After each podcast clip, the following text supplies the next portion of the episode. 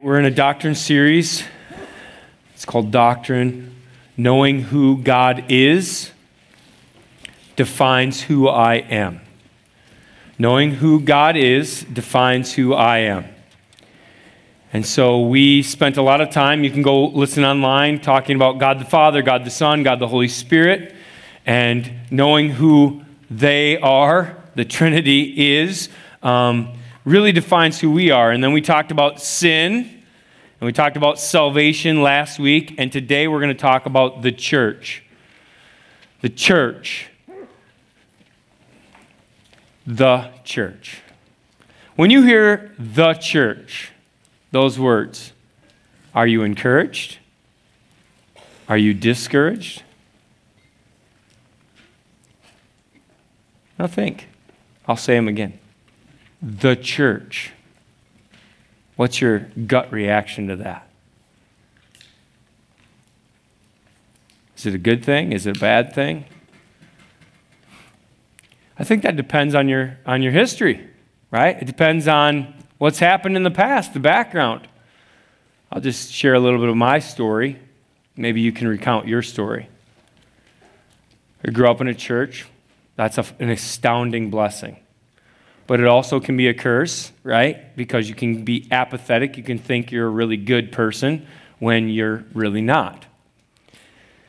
I remember in sixth grade, I remember it vividly because my best friend was on the other side of the aisle, so to speak. I remember a church split. It's probably why I don't like congregational government, government to this today. I, I remember the church splitting, and I remember having to leave that church and go to a different one. And I remember thinking, why can't the adults get along? Right? It's easy to judge when you're in sixth grade. Down on the church, right? Strike one. And then I remember going to another church grew up kind of in an independent church and then went to a regular Baptist church as opposed to irregular. I don't know what that means. And I remember, I'm just making fun.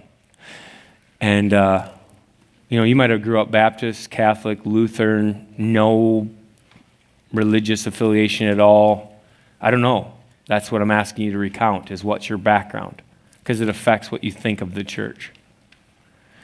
And I remember um, I think it was ninth grade, maybe 10th grade. Um, my youth pastor deciding to leave the church, run away with his girlfriend, who was a youth leader, and left his wife and, and one kid. And I remember the church not handling it very well, not saying anything other than, oh, I just left. He took another church job, which he did, which was even more sick. And um, down on the church, right? I was like, man, I don't want to be any part of the church. And then maybe a year or two later, I accepted Jesus Christ as my Lord and Savior, and everything changed. Because I realized that the church was the entity that Jesus Christ died to establish. You're going to see it in the passage here in Scripture. Open your Bible to Ephesians chapter 2.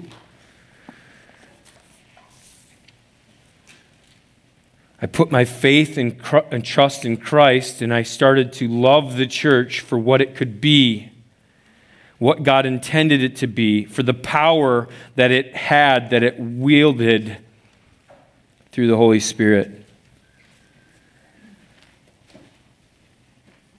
Back to my question How do you feel? How do you think about the church?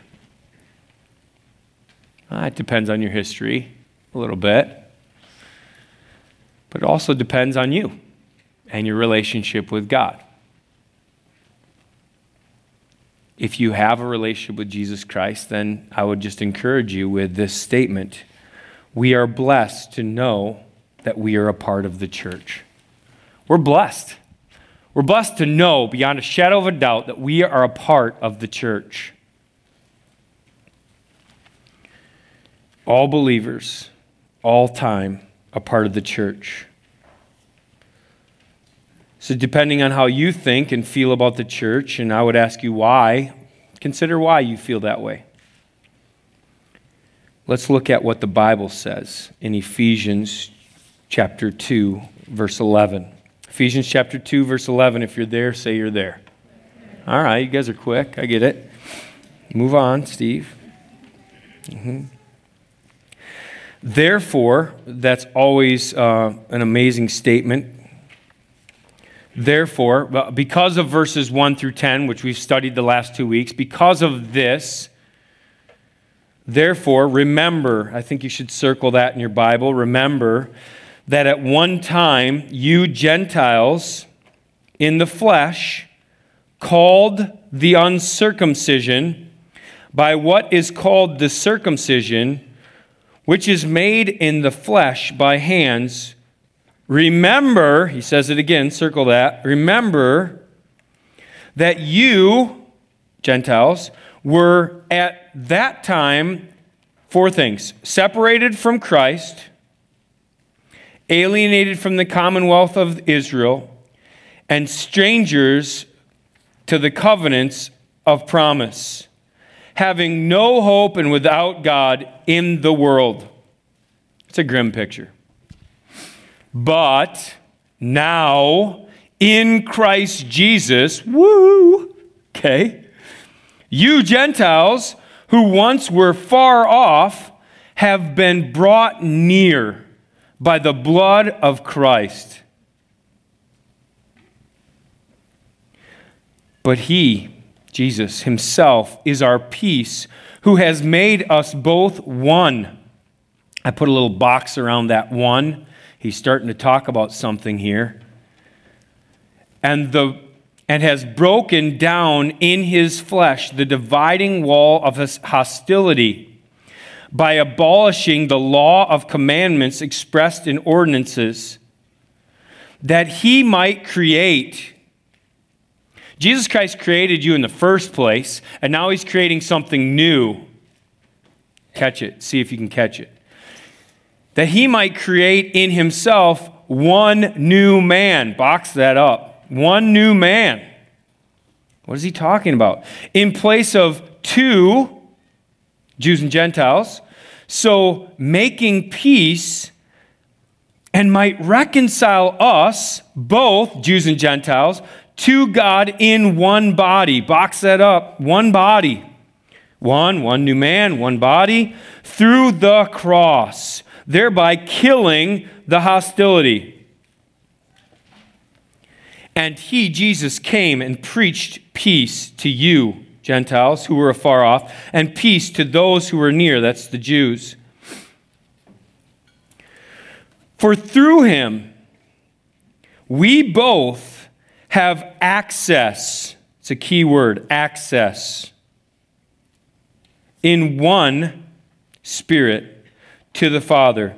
You have Jesus, the Spirit, and the Father all in one verse right there. Through him, Jesus, we both have access in one Spirit, the Holy Spirit, to the Father, Father God so that you are no longer strangers or aliens, but you are fellow citizens with the saints and members of the household of God, built on the foundation of the apostles and prophets, Christ Jesus himself being the cornerstone. If you've been in our church in the last three years, you know that that verse has been our theme verse for three years, right? Built strong. We want a church built strong on the prophets and the apostles, Christ Jesus himself being the cornerstone, in whom the whole structure being joined together grows into a holy temple in the Lord. In him, Jesus, you also are being built together into a dwelling place for God by the Spirit. What is he talking about? What is he talking about? The church, right? He's like, no longer Jews, no longer Gentiles, one new man, one body. Anybody has access.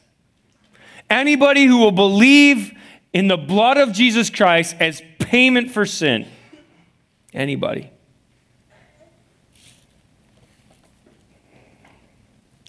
The church the church.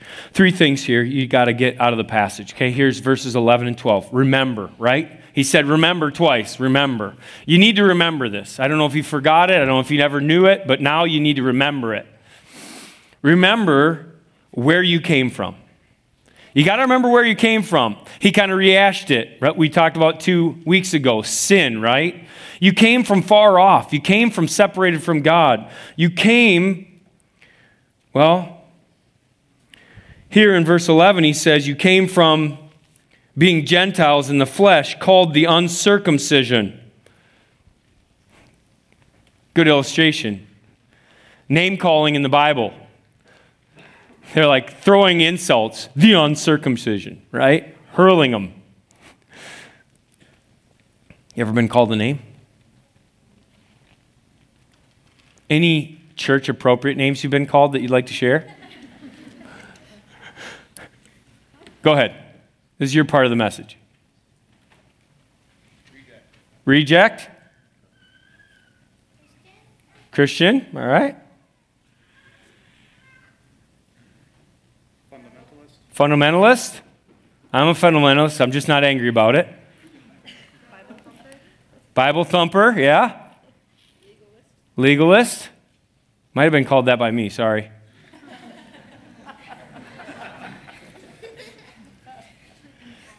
Intolerant, hypocrite. You guys are all on the church thing, so I was kind of just on the physical thing, right? I grew up as a kid, I got called fatty. I was kind of bigger. And uh, particularly at the pool. At the pool. I don't know if kids at the pool are really cruel or what, but at the pool, I'd get called fatty. And Dumbo. I get called Dum- Dumbo, okay?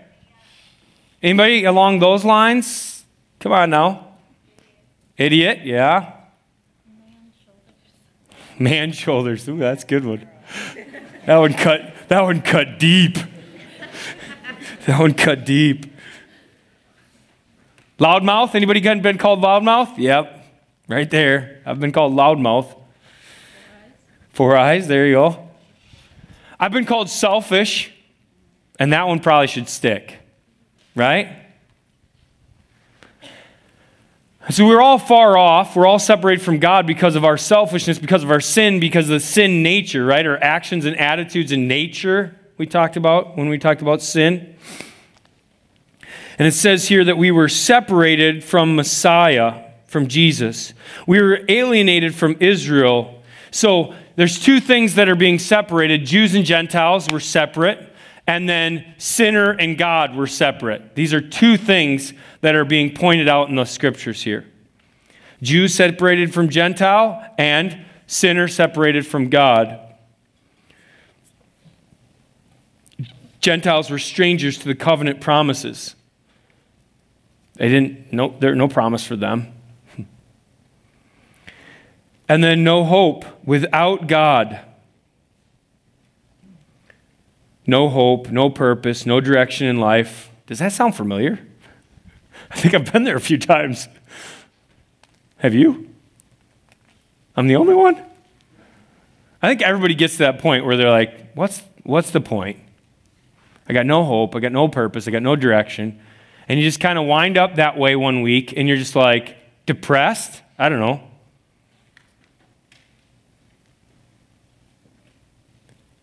And that's where we all came from. Every single one of us, we need to remember where we came from. We came from far off. It wasn't looking good for us, eh?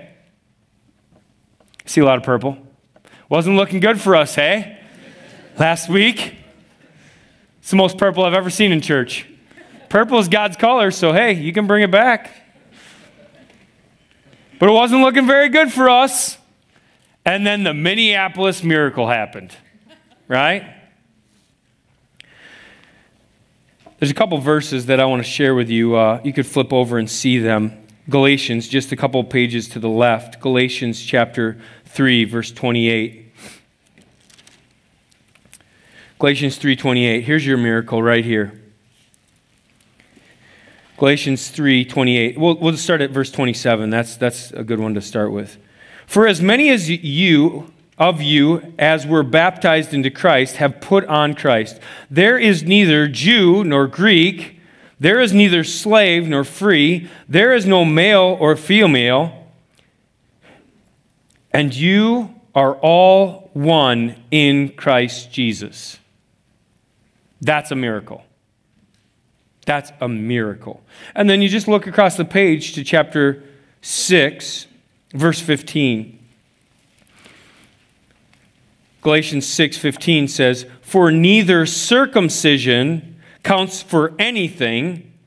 You're not special because you're Jewish, nor uncircumcision. You're not worse off because they're calling you names, uncircumcised. But a new creation, right? God created a new man, a new entity, a new body called the church. Jesus miraculously brought us near. Amen. I mean, that was just a great, I mean, I said it kind of like sad, but that was just a great spot to be like, yeah, right? Jesus miraculous, like, were you not in your living room last weekend going, What just happened? Our house might have shook. All right? Were you not like that? Am I lying? Then maybe just a little more energy in the church? Jealous for the things of God here?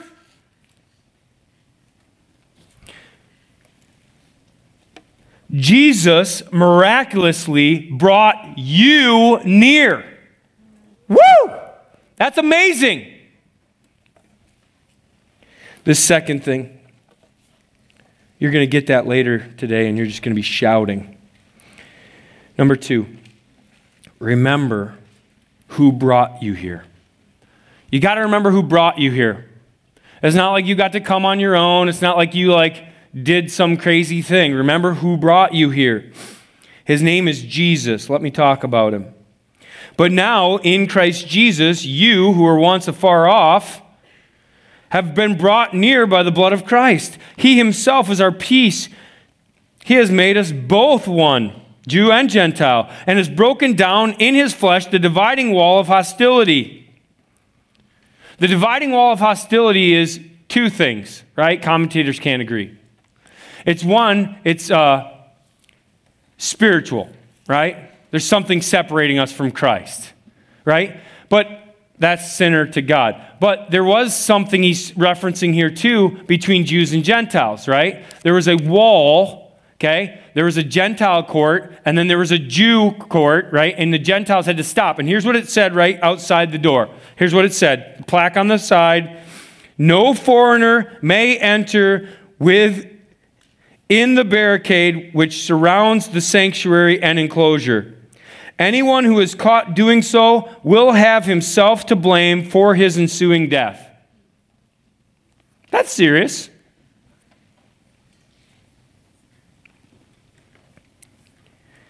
The Jews were pretty serious about this dividing wall, and Paul's serious as a heart attack about it being abolished.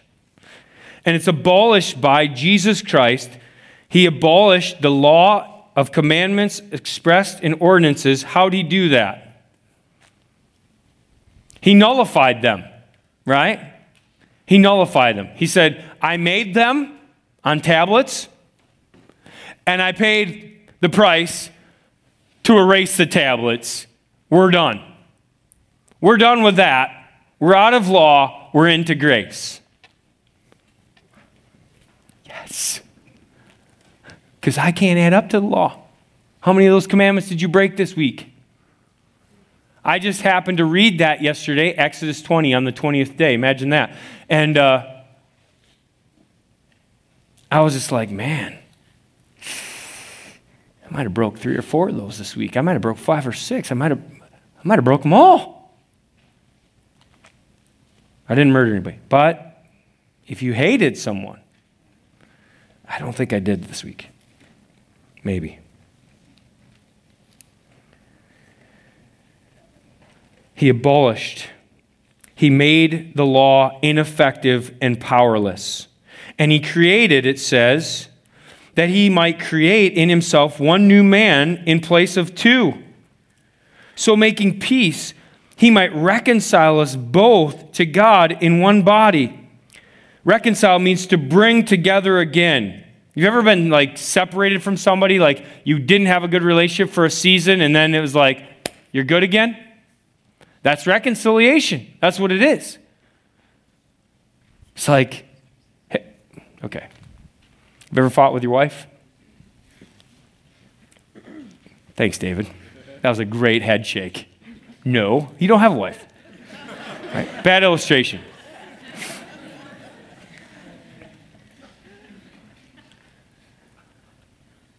I most often fight with my wife than any other person, probably because I love her so much and we're passionate, right? We're passionate people. So that relates to me. Whoever you most likely fight with, just think of the last time you fought and how distant you felt, right? And then the reconciliation when you forgave one another and were like, how did that forgiveness happen? How did that even come about? How could that even be possible apart from Jesus Christ? He's the one that reconciled us back to God and back to each other. It's astounding what Jesus did on the cross, thereby killing the hostility. And he came and he preached peace to you who are far off and peace to those who are near. For through him, Jesus, we both have access in one spirit to the Father. Do you know that you can go straight to God the Father with your prayer, with your concern, with your need, with your maybe even want. You can go straight to Him through one Spirit. The Spirit will help you pray, right?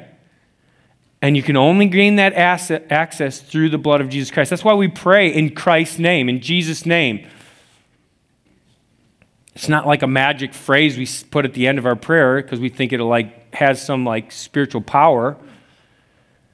But we realize that that is the reason we get to pray at all. It's Jesus' blood, it's Jesus' power, it's Jesus' name. It's what he did. Remember who brought you here? Who brought you here today? You're like, well, my, my hubby said this would be a good place to. Well, good. My friend said this is a place where, you know, I'd be loved and cared for. You will. But the only reason you will is because of Jesus. Right? We love you because Christ loved us. We love you. We welcome one another as Christ welcomed us. That's what Romans 15 7 says. That's why you're going to see friendly faces. That's why you're going to be welcomed right in, because Jesus Christ is who brought you here and He's who brought us all here. We have access. Jesus promised us the power, the help, the comfort of the Holy Spirit, didn't He? John 14 through 16, He did. He did. Okay, so here's the third point. Remember what you are a part of. You have to remember what you are a part of. So you remember where you came from far off. You remember who brought you here, Jesus Christ, and you remember what you are a part of. What are you a part of? What are you part of? You're part of the church. Let's call it what the Bible calls it. You're a part of the church, the ecclesia, the called out ones, people that are called out of the world to be separate, unique, different for Christ. You're part of the church. I know he uses the words one, one new man, one body. You are now fellow citizens, members, being joined together, growing by the Spirit. I mean, this is so cool. Um, sometimes I like to play blocks, and uh, so I brought mine today. And I thought we could play a little bit, you and me. And uh, man, I'm going to need some more than that because this church is big. All right, so I heard the parking lot's like full today. I'm sorry about that. Um, I will park further away next week. Um, but uh, you can park further away too if you see fit. And uh, that way our visitors will want to come, right, and, and be there. But, but if you play blocks with me and uh, you start building, I remember when Todd and Dawn came, and they, they were some of the first people that came to our church. And who's this right here? Jesus, right? Yeah, good. Okay, got to have the cornerstone. Okay, and then and then you and then you get this all built up. And uh, but what happened last week exactly? What, what happened in our service last week exactly? Does anybody know? Yeah. Like some people accepted Jesus Christ. Good thing I have more blocks. Uh, some people accepted Jesus Christ. I mean, I think there were two and nine o'clock and, and eight. Uh, I, I, don't know. I don't want to exaggerate. I didn't count, but because uh, we're not really counting, um, at least I wasn't. Um, I was just astounded that one person would come because that means the Holy Spirit was here and was doing something, right? And so we added blocks, and, and the building got bigger. The parts became more. And the place that houses God's glory here at Harvest Bible Chapel in Rochester, Minnesota became more living stones, bigger place for God's glory to reside. There's more glory in the church today than there was last week. Amen? We can reflect more of God's glory with more people, right? And that's why we're not like satisfied, like, oh, let's not preach the gospel again. Let's not see if anybody else will get saved or if anybody's going to come to know Jesus. No, no, the gospel every week. Every week, the gospel, in order to build the building called the church. Are you part of the church? Are you in the blocks? Are you one of these? A Christian? A living stone? Set apart from the world, holy unto God? Devoted for His service? Filled with the Holy Spirit? Given gifts of the Spirit to use to build up the church? Man, imagine if we all were part of this thing. Imagine if we all were using our gifts and abilities to reflect God's glory.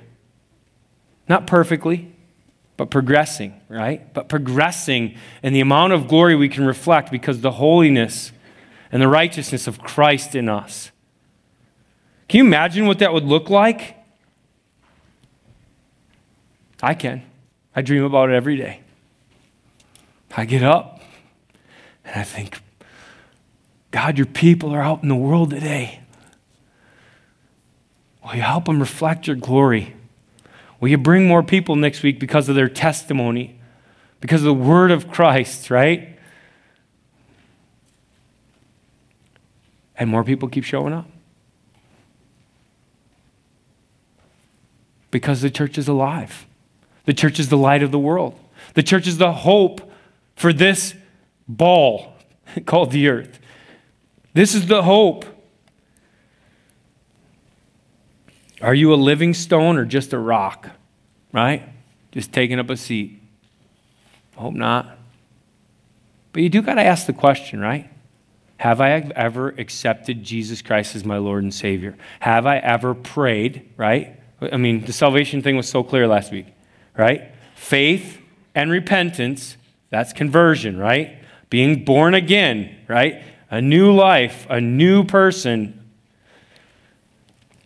filled by the Holy Spirit and dwelled. I belabor it.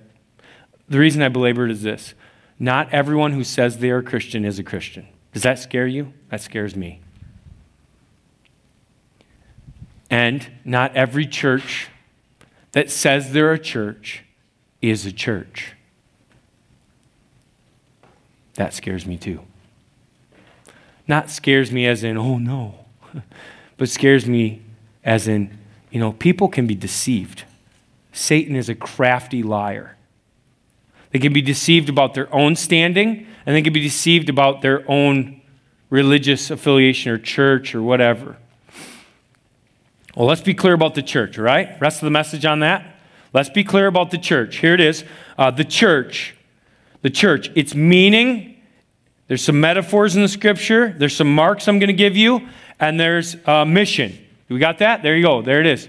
The church. Let me just spend the rest of our doctrine talk on these headings, okay? Here's the meaning. The meaning. You could find this in uh, Grudem's systematic theology. It's the church is the community of all true believers for all time. The community of all true believers for all time. That's the universal church. That's the church. In the Old Testament, uh, Deuteronomy 4:10, um, God was always gathering the people, right? He's like, gather the people to me. Let them assemble and worship me. And he's still saying that. We are in the New Testament an ecclesia, a group of called out ones. Why? To worship God, right? Throughout Scripture, God called his people to assemble to worship him. That's what we did today.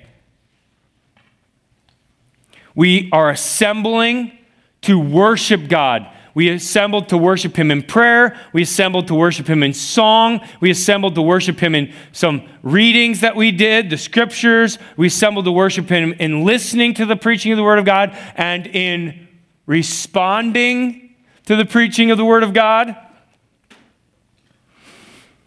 We're here to worship you, Lord. We gathered today to worship you.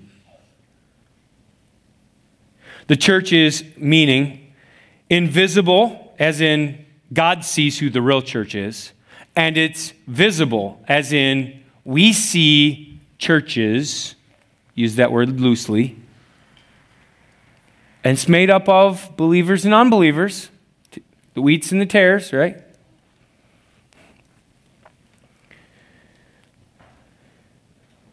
So, what we see isn't always what God sees. And oh, to have more of His vision, right? Let's think and act and look like what He wants.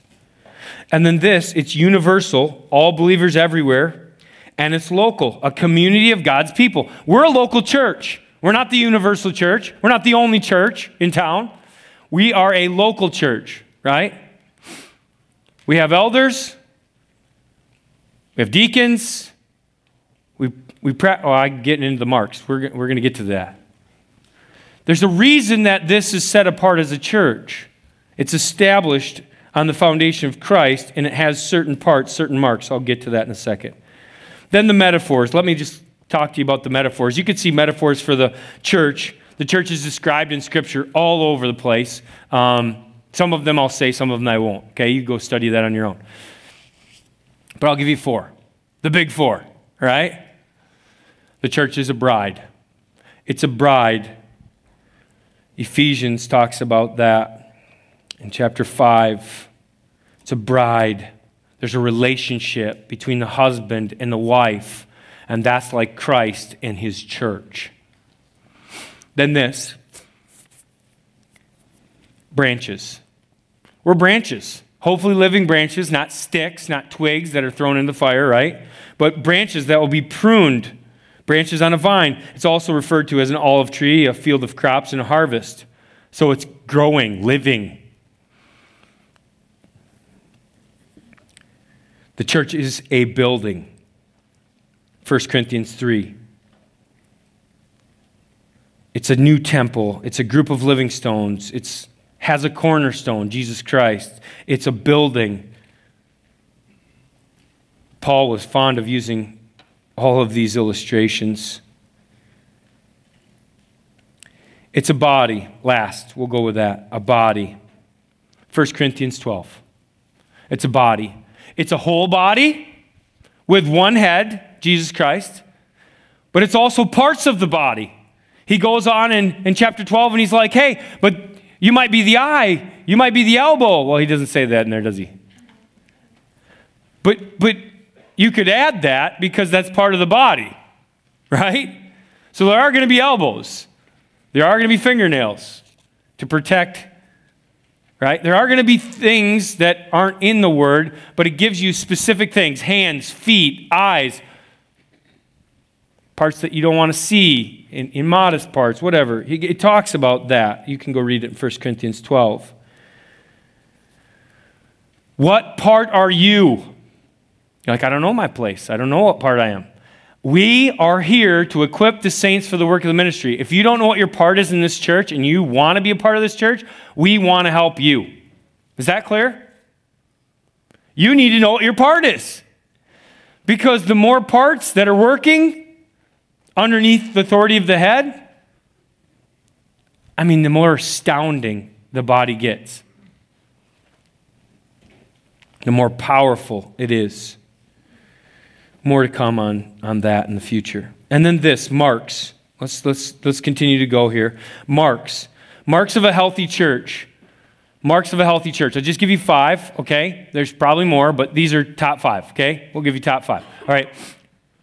Preaching. Not just preaching, but correct biblical preaching of the Word of God. What grieves me more than anything is the guy that'll come up, take his Bible, set it on a chair, pull some note cards out, and start to declare something other than the Word of God. What just happened? Matter of fact, this table has allowed me to set my Bible down too much. I used to preach with my Bible in my hand all the time. I think that was better. I need to go back to that. But I was told that people need a little barrier. I'm a little intense, so it's like, okay, I'll just stand behind the table, give you a little space, right?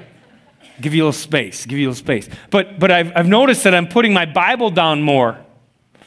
And, and the authority of the word is, we have to preach this. So, preaching, the right kind of preaching, biblical preaching, correct preaching, that makes a church. Okay? It's not a church if it's not doing that. That's strong. Yeah, I know. That's what the Bible says. Okay? Okay, second.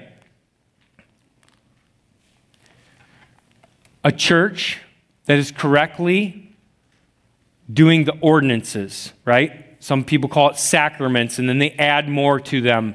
Um, there are two ordinances that I see in Scripture baptism and the Lord's Supper. The reason for these ordinances, they are controls for membership.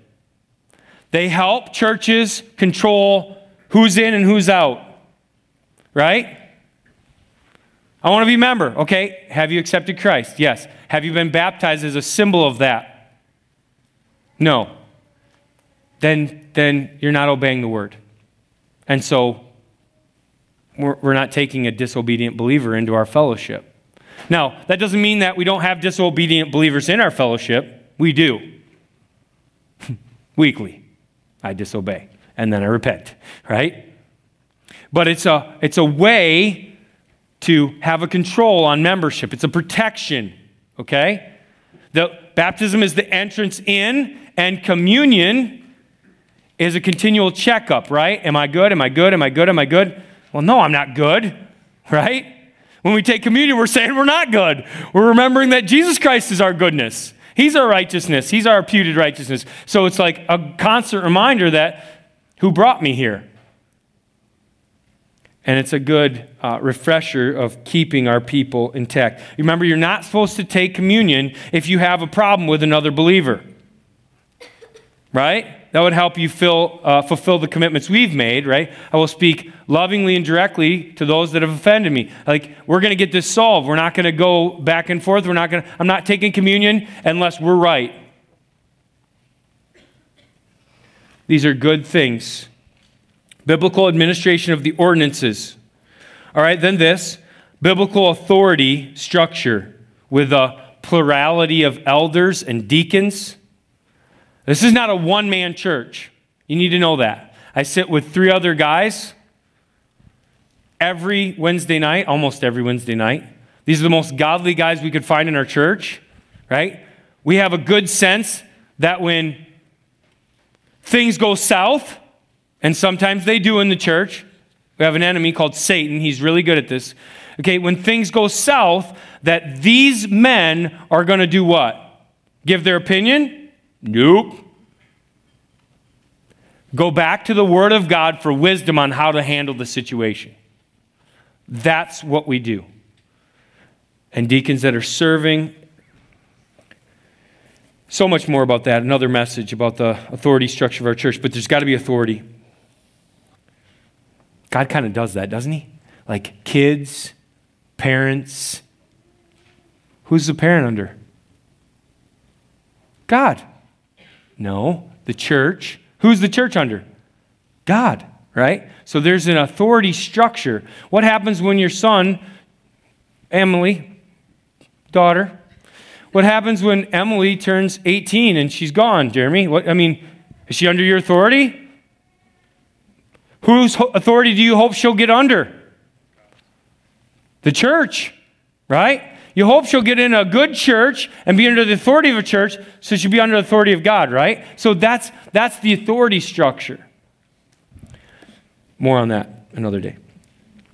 Biblical purity, purity of the church, freedom from wrong doctrine and conduct, conformity to God's revealed will.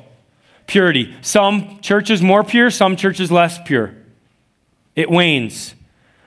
That's why we keep calling you back to repentance, right? Not because we want to make you feel bad about your sin. I don't feel bad about my sin. Guilty sometimes. But I don't feel bad about it. Why not? It's covered. It's covered by the blood. But the the more we understand it's covered the blood by the more we don't want to sin and the less we sin not that we will ever be sinless, but we could sin less and we'd be more purified as a church. This is why church discipline's a thing, right? If somebody says, I'm part of this church, but I'm leaving my wife or I'm leaving my husband, or I'm, we'd be like, hold on, whoa, whoa, whoa, whoa, whoa, whoa, that's not what we signed up for. That's not the relation we had. And we would have to purify the church by saying, we want to be in relationship with you, but we can't be in relationship with you if you're sinning to that degree, right? Blatantly saying what God says is true is false. I hope that none of us would be doing that. Not on a consistent basis, at least. It's a slippery slope, isn't it? Are you feeling judged today? I hope not. I don't want you to feel judged, but I do want you to know that God is holy, right? And that there is a judgment, that Jesus Christ is a king and he sits on a throne, and he will be declaring you righteous or, or not, based on him and what you did with him. Then, this biblical unity. Biblical unity. The unity of the church, freedom from division, at least amongst true believers. We are called to work for the unity of the visible church.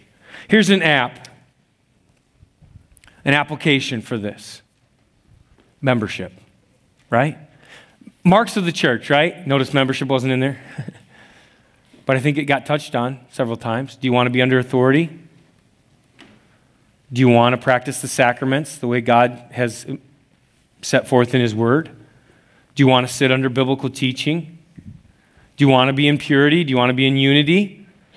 I would just say to you, membership, right? Membership is a great application. Um, we were at a members meeting on Friday night, and I was just astounded that so many people showed up, and I was really grateful. But then I was like thinking about the 472 people that come on an average basis, and I was like, man, we could have so many more members if people would commit.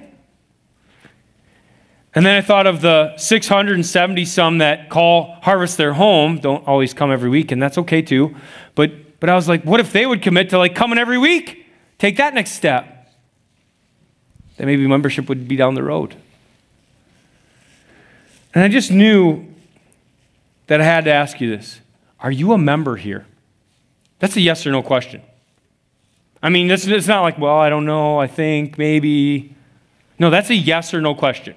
You signed a piece of paper saying, I want to be a member here. You had a membership interview with an elder or leader in our church, or you didn't. Are you a member? Answer that question. Why not? Why not? Answer that question. How is that helping Jesus build the visible church here in Rochester? That's the question. Jesus Christ says in Matthew 16, 18, I will build my church, and the gates of hell will not prevail against it. That's a promise for the church. You want to be a member. That's not a promise for you to show up when you want to show up. That's a promise for the church. And so I would encourage you. I know you could get like sideways right now. You're in your head, you're getting all sideways on me. You're like, well, it's universal church. There's universal and there's local. Will you submit to the Lord by submitting to a, a group of authority of elders, deacons, leaders? Maybe would you even work towards being an elder or a deacon? Right? We want a lot of Titus 2 men and women in our church, people that are mature in Christ.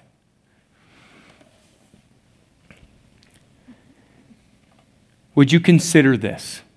Right? I know I've spoken truth. I've challenged you. But I've challenged you, but I'm also offering you hope.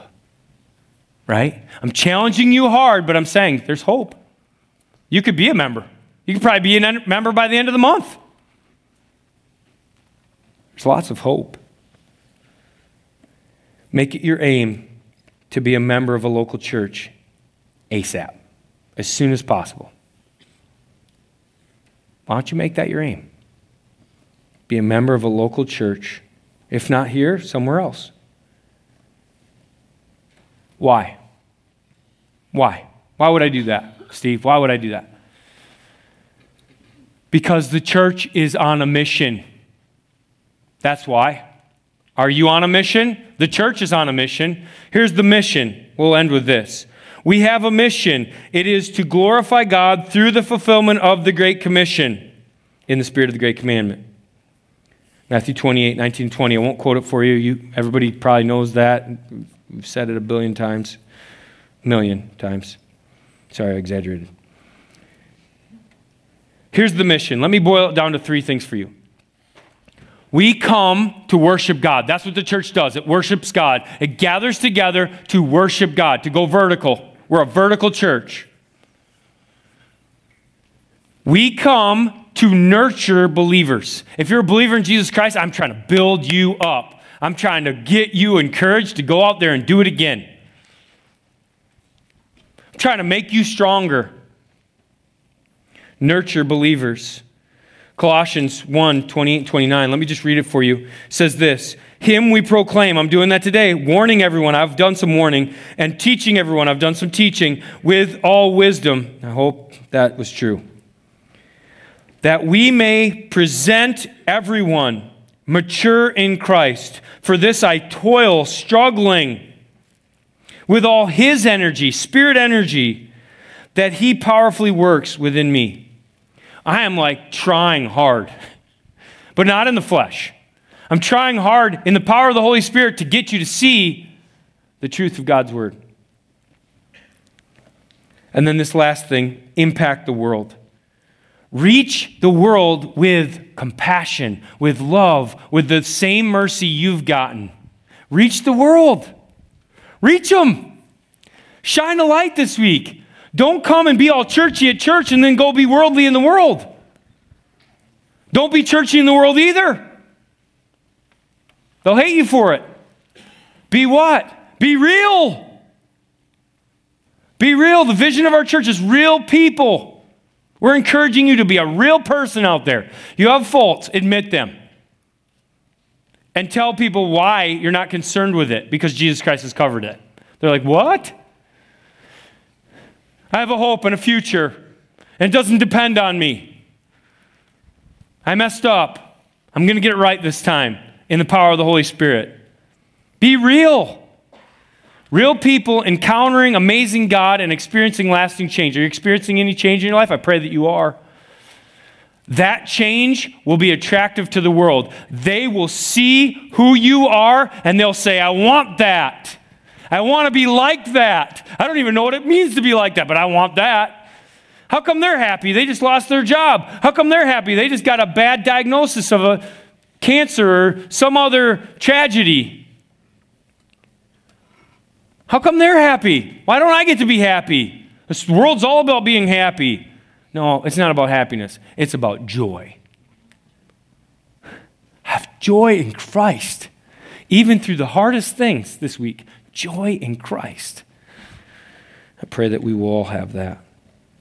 We have a job to do. We need to grow in our eternal impact. I think I've given you enough. Um, I love you. I'm grateful for you. A lot of application out of this message. I pray that you'll take one of those things and just really wrap your head around it and get after it.